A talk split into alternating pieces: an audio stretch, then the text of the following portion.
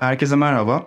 Bildiğimiz gibi 24 Ağustos Perşembe Türkiye Cumhuriyet Merkez Bankası'nın para politikası kararı açıklanma günü. Geçtiğimiz sefer politika faizi %15'ten 250 bas puanı artışla %17,5'a gelmişti. Beklentilerin alt bandında gerçekleşmişti. Ee, Biz önceki kararlara paralel olarak e, beklentinin e, beklenti bandının minimumunda artış olacağı tarafındayız. Ee, Daha önce karar metninde e, sıkılaşmanın gerektiği zamanda ve gerektiği ölçüde kademeli olarak güçleneceği belirtilmişti. Merkez Bankası Başkanı Gaye Erkan'ın da e, şimdiye kadar olan ekonomiye zarar vermeden, e, talep tarafını kısmadan ama kademeli ve kararlı bir şekilde faiz artış yapacakları vurgusu ön plana çıkıyor. E, hali hazırda banka bilançolarında da e, tüfeğe endeksli tahvillerin var olduğunu biliyoruz.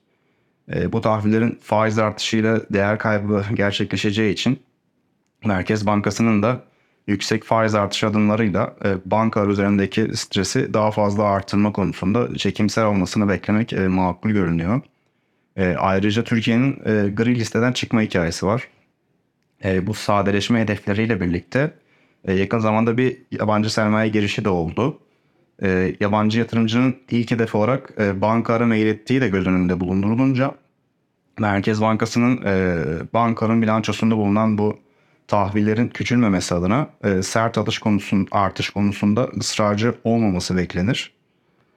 E, likidite tarafında ise e, bu araçta geçen yıl e, 300-350 milyar seviyesinde seyreden e, ortalama Merkez Bankası fonlama miktarı e, Temmuz'da dip seviyelere gelmişti.